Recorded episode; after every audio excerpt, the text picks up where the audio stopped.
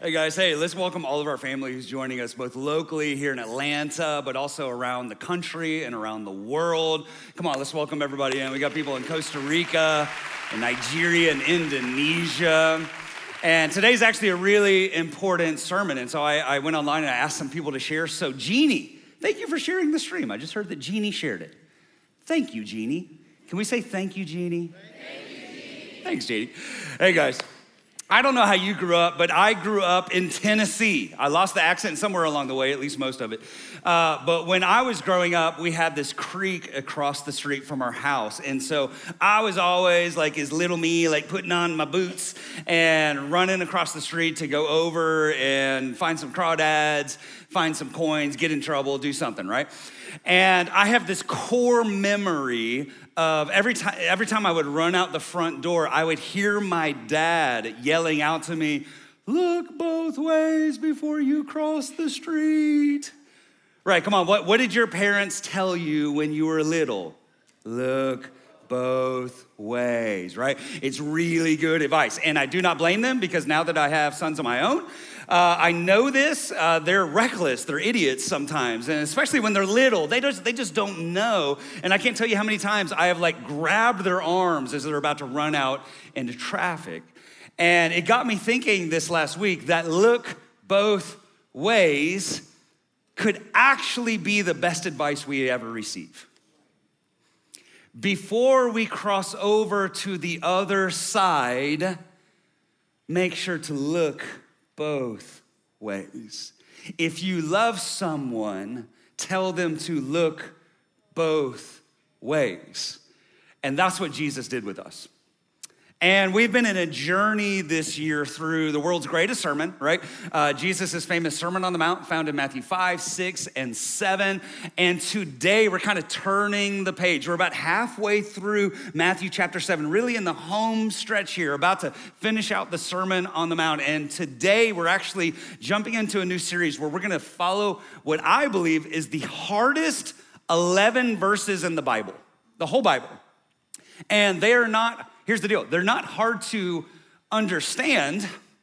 They're just hard to hear.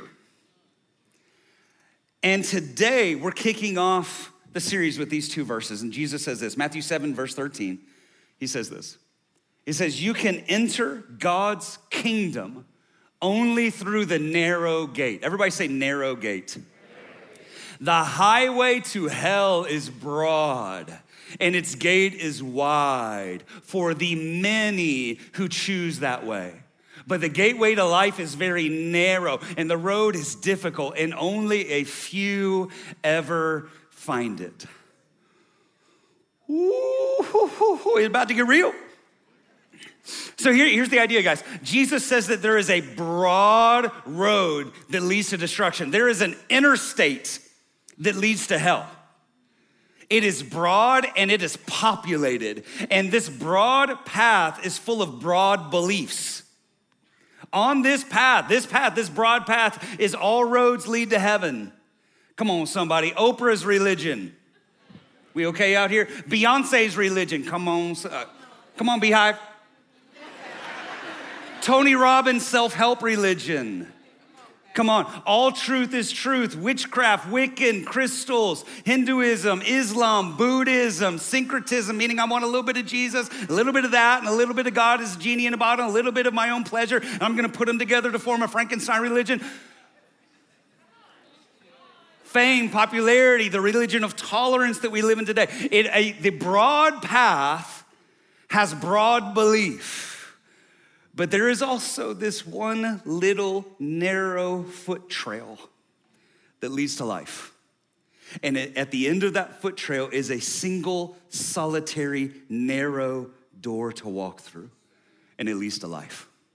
And he says the, the, the, the interstate to destruction is crowded, but the foot trail to life is seldomly walked.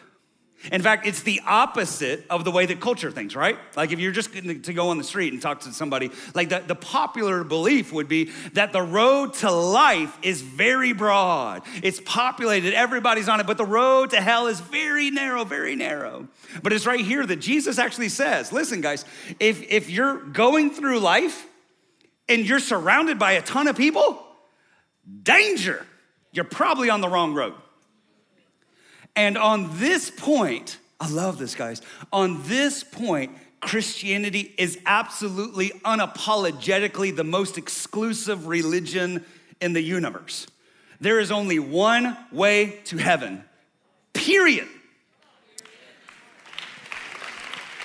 But good news, because Christianity is the most exclusive religion, but it's simultaneously the most inclusive religion, because everybody's welcome. Everybody can come to the narrow gate. You don't have to be born in a specific place. You don't have to be born in a specific family. You don't have to be a specific race or a people group. You don't have to have a lot of money, and you don't even have to be perfect. All you have to have is Jesus. All you have to have is Jesus. And God has created and opened one narrow gate between humanity and divinity, and his name is Jesus. Because this is God's heart for people, guys. This is God's heart for people. Deuteronomy thirty, verse nineteen, God says this. He says, "This day I call the heavens and the earth as witnesses against you, that I have set before you life and death, blessings and curses. Now choose life." This is the word of God. This isn't man-made. God says, choose life. In other words, we have a choice so that you and your children may live and that you may love the Lord your God, listen to his voice, and hold fast to him. The good news today, guys, is God doesn't even want one to perish. God's heart is that all would come to salvation. God's heart is that all would come. God's heart doesn't want even one to perish. Not even one. Not even one. Not even, not even the worst of the worst of the worst. God doesn't even want one to perish. So he gives us a choice. And today, we're talking about the biggest choice you'll ever make in your entire life. That before we cross over to the other side of this life, we need to look both ways. And so next week, we're gonna devote an entire week, an entire sermon to heaven. We're gonna talk about heaven the entire time. It's gonna be amazing. But how many of you know, with good news, for good news to be even better, sometimes we have to hear the other side of the coin. And so next week, we're gonna turn and we're gonna look at heaven. But that means that this week we're turning before we go to the other side, and we're taking a look at hell. Now, here's the deal about hell, right? Even all, all this conversation. Most Americans believe in an afterlife. In fact, uh, we came across the, some of the, some very recent polls. So these are Gallup polls. These are not like secular, I mean, these aren't Christian polls. These are unbiased like Gallup polls. And so Americans believe in spiritual entities, right? So this doesn't mean they're a Christian. It just really means they believe in a God of some sort, right? So you'd say today, seventy-four percent believe in God, sixty-seven percent believe in heaven, fifty-nine percent. Isn't it interesting that more people believe in heaven than in hell, right? We want to acknowledge that there's good. We don't want to acknowledge that there could be bad. And even a little less um, believing that there is a devil. The greatest trick that the devil ever played was convincing the world that he didn't exist. One of my favorite lines in the movie. And then we actually track this. Let's go to the, let's go to the next one. It's very interesting. This is looking at the last twenty years. And I was just talking about this, this earlier to somebody, that if you look at every single poll that has to do with anything, it doesn't have to be spiritual. Every single poll everywhere changes at two thousand five. Because you know what happened in two thousand five? Social media. Everything changes in two thousand five because we changed who we were listening to. We changed our life patterns. We stopped living in reality and we started living in screens. We started listening to a lot of different voices and a lot of people got swept away. But you look at the, the, the numbers. So if you go back twenty years ago, ninety percent of America believed in God. Today it's seventy-four percent. You know, seventy-one percent believed in hell. Today it's fifty-nine percent. All right, we can, we can take that down. You get the idea. There, there's a reality of, of, of things shifting in our nation even right now. And, and here's the deal. I know most of us don't spend too much time thinking about all this, and that's actually kind of part of the problem, that there, there's a little bit of invincibility in all of us. And, and here's, here's a quote by a guy named Frederick Buchner. He said this: intellectually, we all know that we will die, but we do not really know it in the sense that the knowledge becomes a part of us. We don't really know it in the sense of living as though it were true. On the contrary, we tend to live as though our lives would go on forever. And I hate to break it to you guys, but you and, and everybody you know will one day die. You're like, what? Why didn't somebody tell me? And I know everybody thinks it's like three thousand years in the future, but here's the, here's the truth. Whether it's fifty years from now or ten seconds from now, God forbid, one day you will be the guest of honor at your own funeral. Everybody will be there. They'll be trying to think of nice things to say about you. Please don't make it hard for them. Please don't make us try and preach you into heaven. Like, like, like he was a great guy. No, he wasn't, right? Like, so, so one day you'll be the guest of honor at your own funeral. And the question is, what then? What then? It's pretty much the most important question you could ever answer is what happens when we die? Right? What what what's on the other side? Right? So so here, here's a few different uh, of the different beliefs that are kind of swirling out there. Right? So what happens when we die? So if we look at pop culture, right? So kind of like popular belief that, that's swirling around out there. Um, pop culture would, would kind of have this belief, right, that um, uh, the the devil and demons are ruling hell. Come on, we learned this from Looney Tunes. Right, and cartoons and stuff. And, and you know, the devil is red, and he has horns, and he has a, a red cape and a red pitchfork, and demons have whips, and they're like driving the lost souls of humanity. You know, or or maybe, you know, pop culture would sometimes say, like, hell is just one big party. Come on, drinking beers in heaven. You know, fishing in heaven. You know, like, oh, you're going to hell. I'll see you there. Woo, right?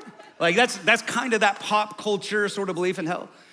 Uh, here, here's the second thing. So uh, uh, so we got pop culture, but then we got universalist, right? So universalist is is are these people who believe that like all all paths lead to heaven, right? So all religions are equally valid. In the end, hell I mean heaven will be very full. Hell will, there'll only be a few people in hell. Only like the really, really, really bad people go to hell. So like Hitler, Charles Manson, dude who cut you off in traffic, like those three people will be in hell, and that's it. And in fact, the statistics say this, okay? For every one American who actually believes they're going to hell, one hundred twenty Americans believe they're going to heaven. Jesus would argue with that math. The path to destruction is broad. The path to life is single path only. One person at a time.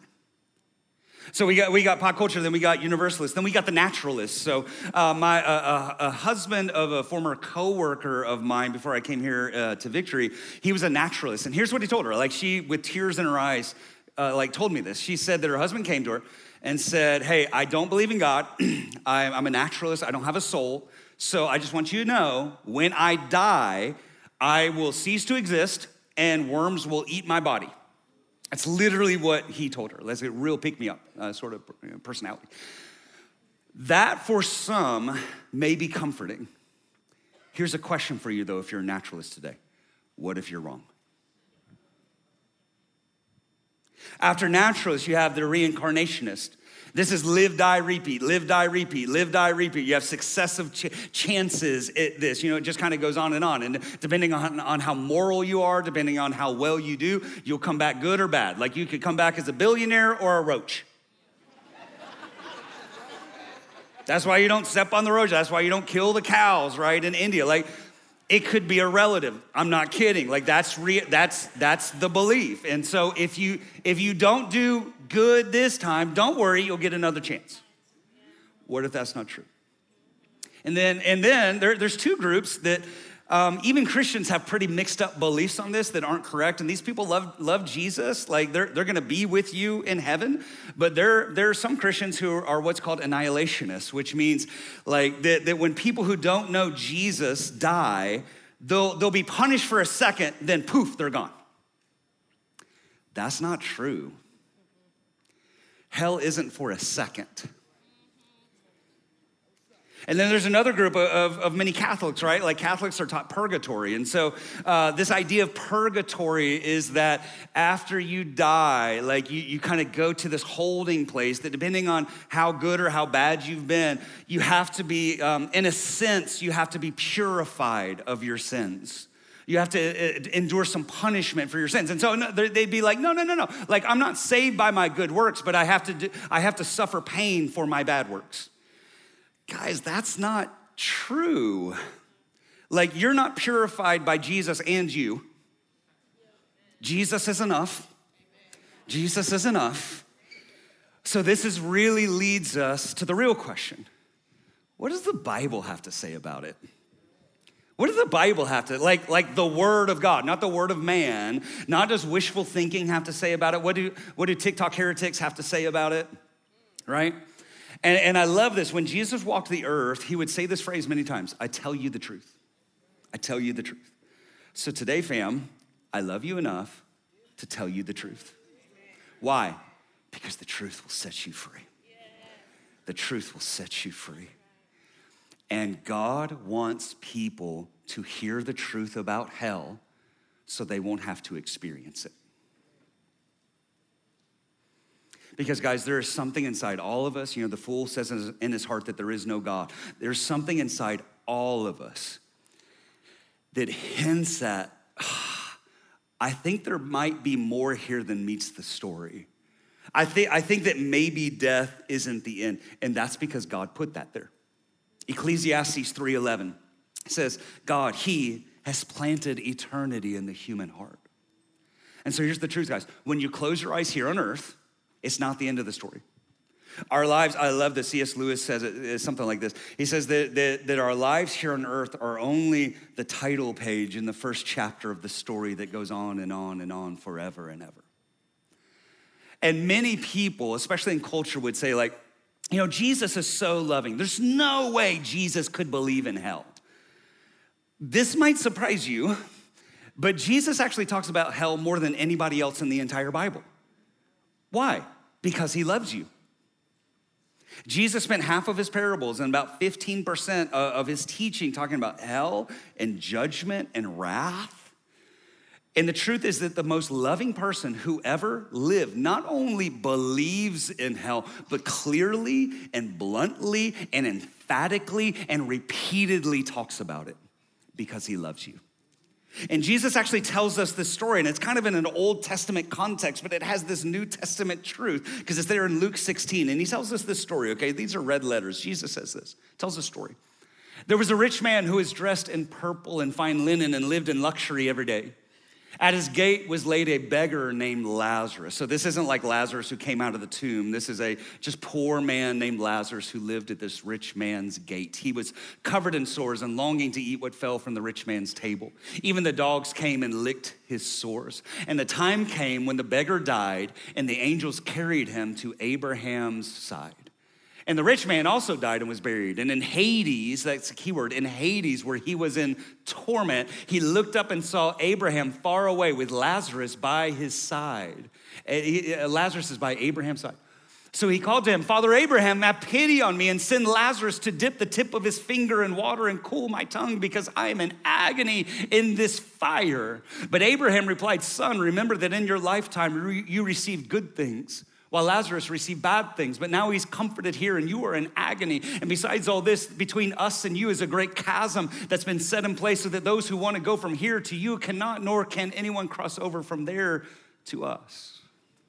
And so Jesus kind of paints this Old Testament bridging into New Testament story about what happens to two men who die. And what happened is before Jesus went to the cross, that changed everything. When Jesus went to the cross and he died and he's buried and he rose again, that changed everything. But before that day, all people who died went to, in a Hebrew word, they went to a place called Sheol, called the grave. The translation of Sheol is the grave. That's the place where dead people go, is into the grave. And in that Old Testament understanding, the grave, Sheol, had two places in it. It had Hades, where those went who had rejected God in this life, and it had a place called Abraham's bosom or Abraham's side, right? Father Abraham, the, the father of the faith. Those who had the faith of Abraham, they went to Abraham's bosom. So in Sheol, the place of the dead, there was Hades, were those who went, who had rejected God. And there was Abraham's side or Abraham's bosom, those who follow God, like David and Noah, right? Come on, like these people, they, they went with Abraham there in that place. And Jesus paints this picture that, that poor Lazarus, he dies in disgrace, but now he's in blessing. Come on, he, he lives that, that Second Corinthians, I think it's five, reality that says to be absent from the body is to be present with the Lord. To be absent from the body is to be present with the Lord. He's not hungry anymore. He's not thirsty anymore. He is blessed. He's loved. He's at peace. He's home.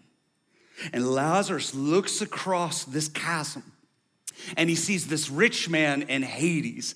And I'm telling you guys, we know how rich funerals go. When this guy died, there's probably thousands of people there, and they all gathered around his casket, and they said really nice things about him.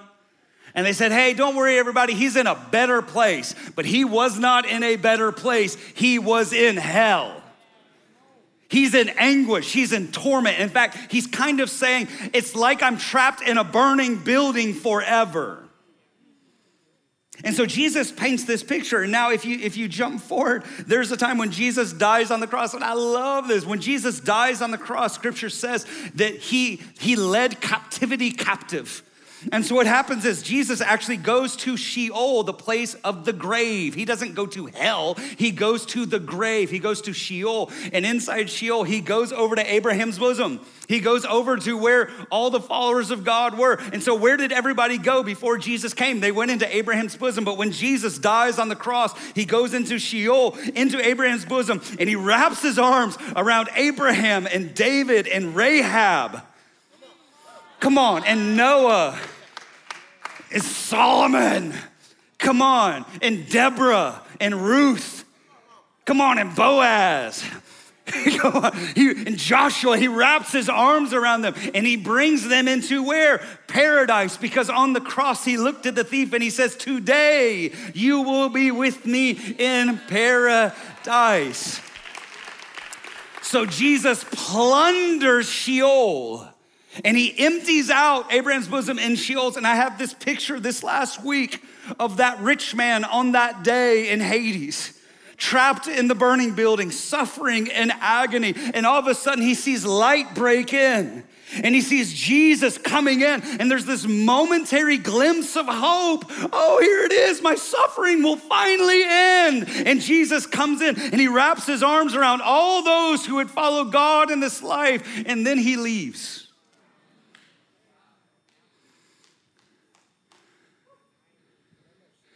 Can you feel the hopelessness? The number one word that you, Jesus uses to describe hell is Gehenna. And in Gehenna, Gehenna is a valley in Jerusalem. There's a number of valleys. Jerusalem's actually built on a number of valleys. And there's the valley of Gehenna. And if you go deep into the Old Testament, God's people had drifted from him from a time, and so they set up an idol statue to Molech in the valley of Gehenna where they would sacrifice their children. I'm gonna offend a lot of you. They used to call it Molech. Just today we call it Planned Parenthood. So they went over there and they would kill their babies to make their lives better so it wouldn't inconvenience them, so they would be blessed.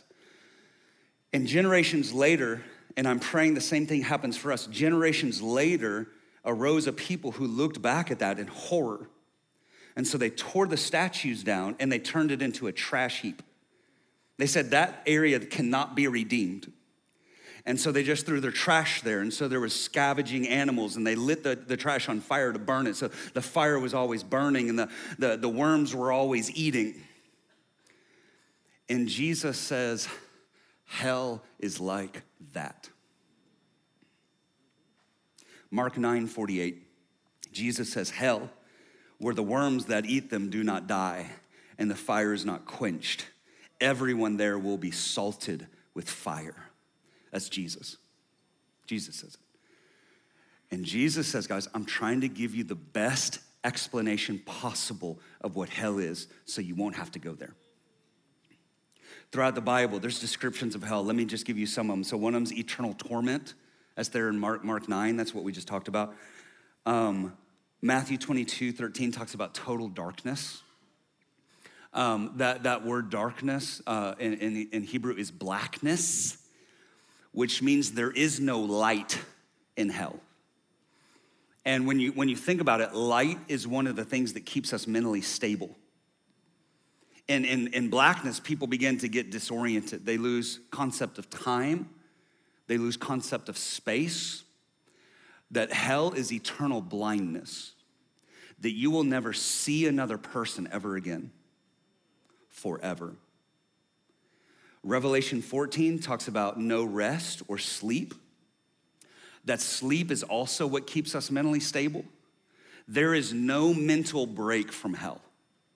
There's no vacation. There's no disconnect. There's no, I'm just going to get away for a few minutes. No, hell is eternal insomnia. Isaiah twenty-six says you're forgotten. No one's thinking about you. You've been thrown away and forgotten.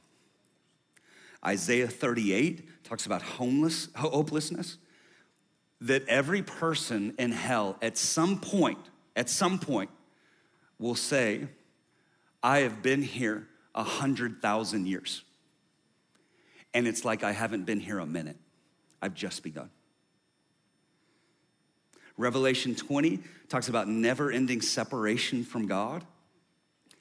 And guys, whether or not we think about this, the only reason there's any goodness in this world, I know every there's so many things that are broken. The only reason there's anything beautiful in this world is because God's Spirit is here. It's because the church is here, because you're here.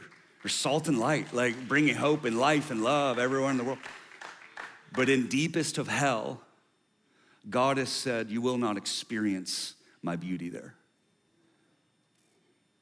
Alone, no hope, forgotten forever.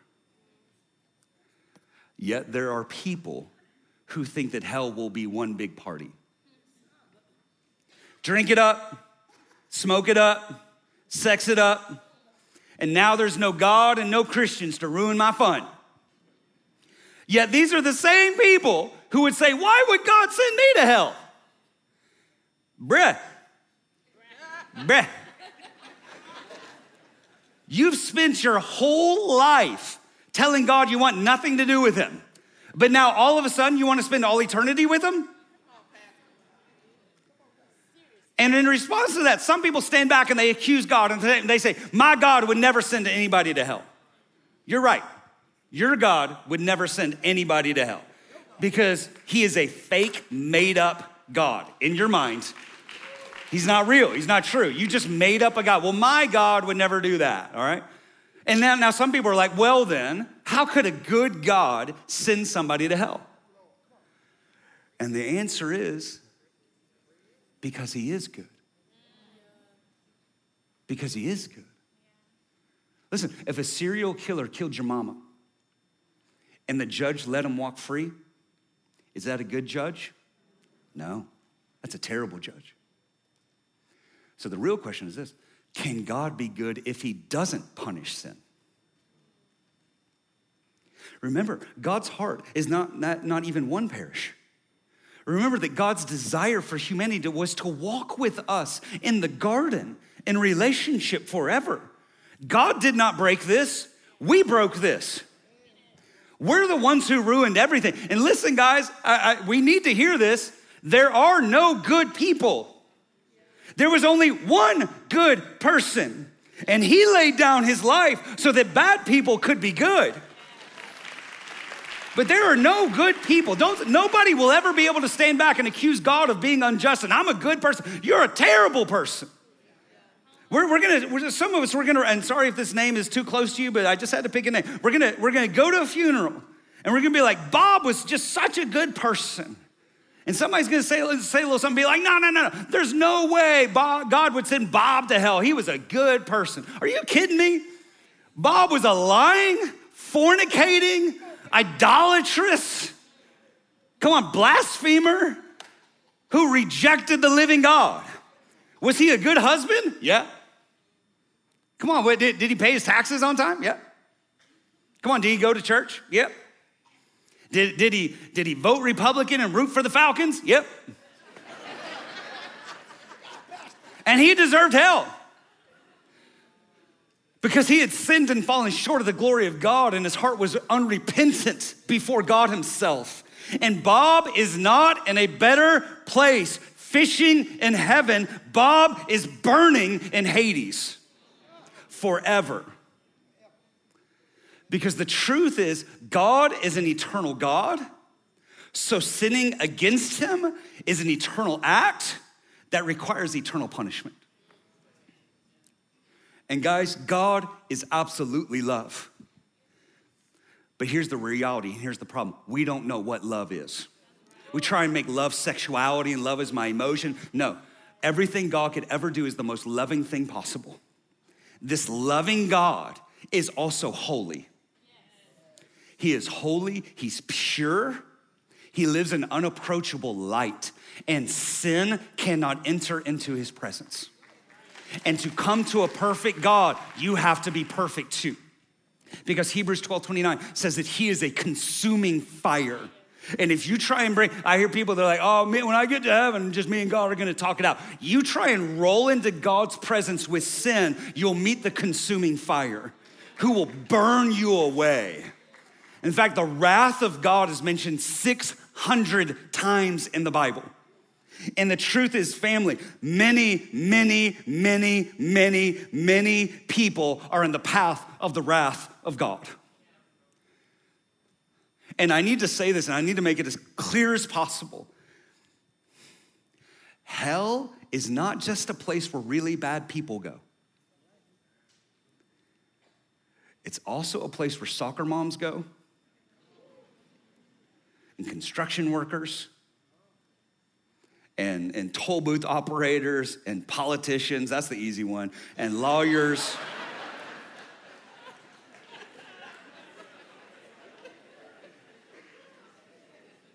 And coworkers, and moms, and dads, and high school students.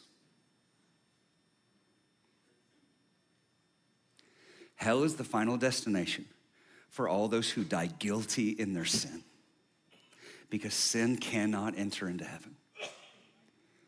And once you die, you get no second chance.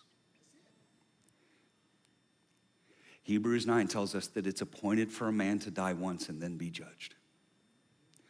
There's no like, there's no reincarnation.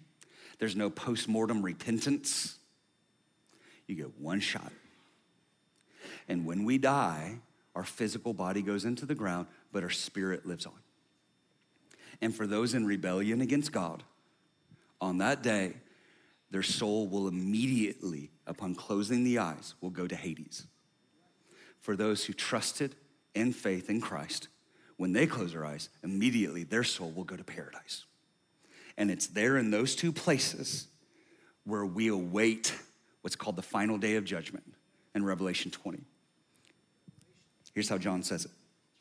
He says, I saw the, the dead, great and small, standing before the throne, and books were opened. And another book was opened, which is the book of life. And the dead were judged according to what they had done as recorded in the books. And the sea gave up the dead that were in it, and death and Hades emptied out. All those who said hell's just gonna be one big party is emptied out. And they find themselves standing before God Almighty. They gave up the dead that were in them, and each person was judged according to what they had done. Then death and Hades were thrown into the lake of fire. You understand that, that one day Hades will be emptied out, and Hades itself will be thrown into hell. The lake of fire is the second death. It's hard to say it, but everybody say second death. Anyone whose name was not found written in the book of life was thrown into the lake of fire.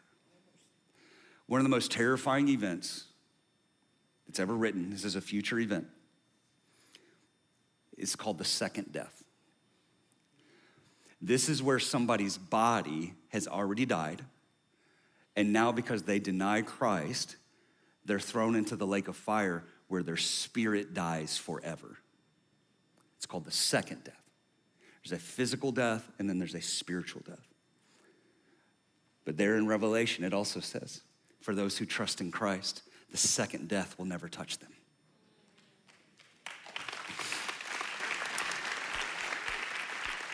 So are you ready for some good news?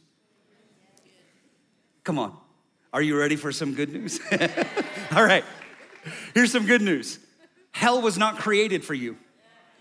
Hell was not created for you. God isn't that sort of sadistic God that hell was created for you. Matthew twenty-five, verse forty-one. Jesus says, then he says, he will say to those on his left, depart from me, you who are cursed, into the eternal fire prepared for the devil and his angels. It says that one day God will speak to people and say, you're going where the devil's going. Hell was not created for people. Hell was made for the devil and for his demons. And guess what? That's why it's so brutal. And if you did not notice this, the devil and demons are not ruling hell. Okay, let's look again at Revelation twenty. I love this. And the devil who deceived them, who deceived us, was thrown into the lake of burning sulfur, where the beast and the false prophet had been thrown. They will be tormented day and night forever and ever and ever. Listen, family, there is a day coming when the devil and his demons will be thrown into eternal punishment in hell. The devil ain't ruling nothing. The devil has no authority because he doesn't have the keys of hell any longer, because we have one who stomped on his head, rose again from the dead, took the keys of death, hell, and the grave, and sits at the right hand of the Father, having the name that is above every name forever and ever and ever and ever and ever. But since the devil knows that his days are numbered, he's recruiting people to join him in his rebellion. And those who join the devil's rebellion get the devil's reward. Yes. But we don't need to go there. We don't need Acts four twelve. There is salvation. There is, some, some, don't read it too fast. There is salvation. God didn't have to offer a way, but he made a way. There is a narrow way. Every single one of us has sinned and fallen short of the glory of God. God did not have to make a way, but he made a way. Listen, if you're out in the middle of the ocean, shipwrecked and drowning, you're not gonna complain when somebody throws you a life preserver. Oh, really, just one way? Just one way? One way to be saved? I think all ways are gonna say, no, you, there is salvation. There is a way to be saved. There is a way to escape the judgment and the wrath of God. There is a way to deal with sin. There is salvation. Continue on. There is salvation in no other name. There is salvation in no one else. God has given no other name under heaven by which we must be saved. There is one name that will save us, and that name is not Buddha. That name ain't Allah. That name is not Donald Trump. That name is not Joe Biden.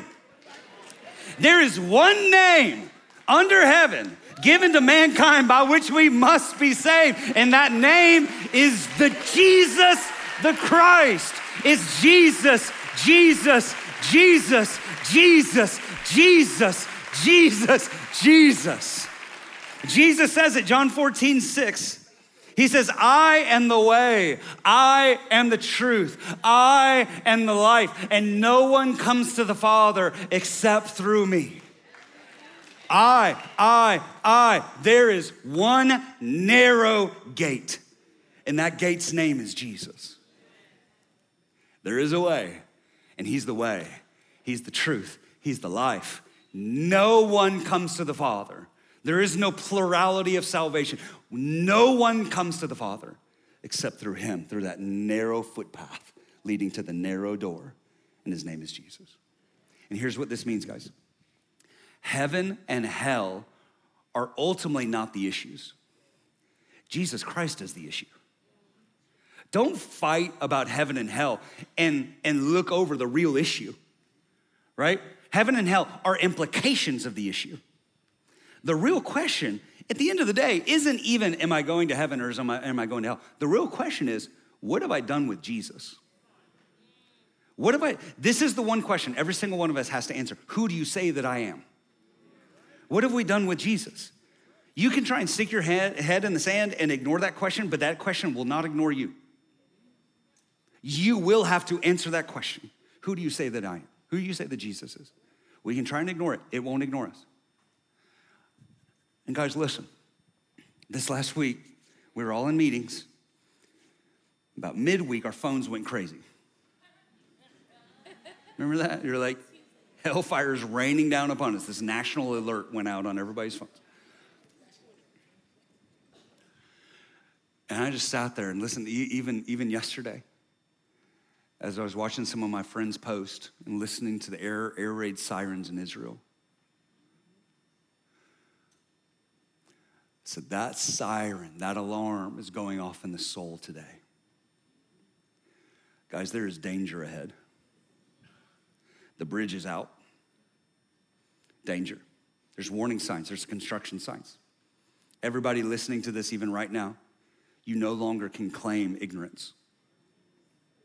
There is only one way. Do you hear the siren? And I do not apologize. Everybody's like, oh, Christianity is so just narrow. And absolutely. Because I love you enough to tell you the truth. Wounds from a friend can be trusted. But the enemy multiplies kisses. If I didn't love you, I'd get up here and say, believe whatever you want to. All truth is true. Just all paths lead to, all paths lead to heaven. And then you would meet God one day face to face, and he would open up the book of life. Say, who are you? Guys, I'm not ashamed of the gospel because it's the power of God for the salvation of all who believe. And we can never be ashamed to run into burning buildings and pull people out. I'm not ashamed of that. Even if they're punching me in the midst of it, I'm not ashamed of that. Because only Jesus can answer the sin problem. C S Lewis says this, and then I'll close. One road leads home, and a thousand roads lead into the wilderness. The only way to a perfect God, the only way that that perfect God would allow us into his perfect home is if we were perfect. So here's the question. What can wash away my sin? What can bring me back to relationship with, with him again?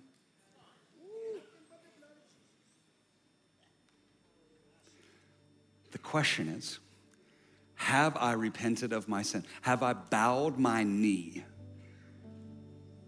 to the lordship of Jesus Christ and confessed him King and Savior? If so, you are born again, friend. And the second death will never touch you.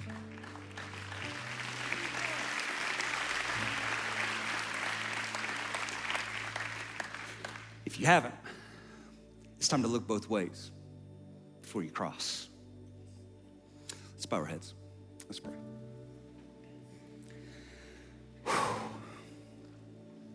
Mm. I know this is that um, God has no interest in scaring you into heaven. Today isn't a day to be scared. Today is a day to be awakened to the reality of eternity. Because it's always his kindness that leads us to repentance. Listen, God isn't waiting on the other side of this moment to beat you up. God is uh, waiting on the other side of this moment to welcome you home. He's the father of the prodigal son who welcomes his children home. But here's the deal. Outside of home, it's terrible. Jesus talks a lot about what happens outside of home, this place that wasn't even ever prepared for you. But sin is so poisonous and so toxic to us that God himself had to put on flesh and come and deal with it to bring us back to him, to bring us home.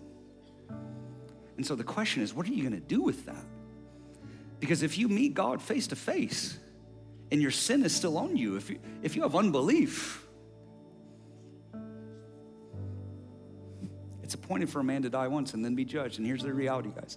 We, every single one of us, we will either meet God as judge or God as friend. And so here's the reality. Today, your soul is being awakened. There's an alarm going off in your soul.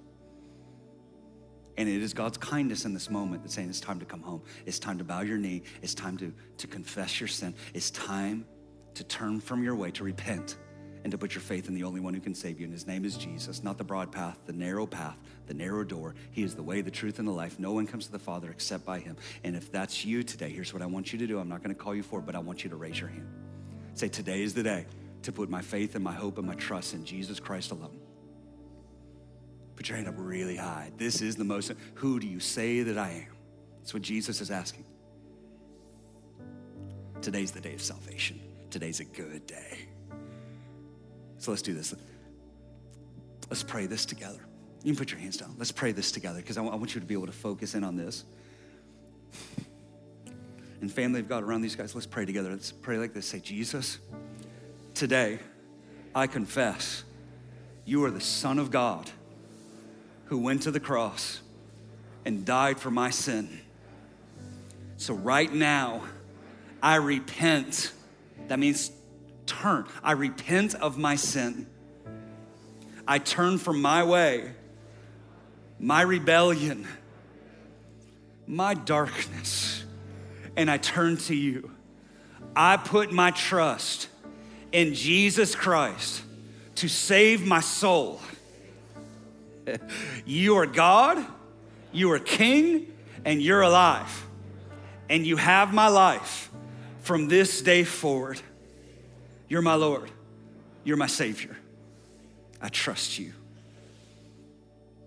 In Jesus' name, amen. Amen.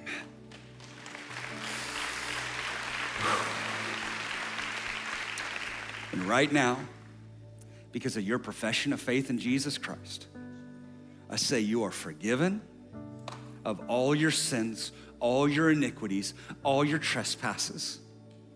Your sins are erased from you and separated from you as far as the east is from the west. And now you stand before God holy and blameless, not because of your works, but because of Jesus' works. You are forgiven and you are free in Jesus' name. Amen.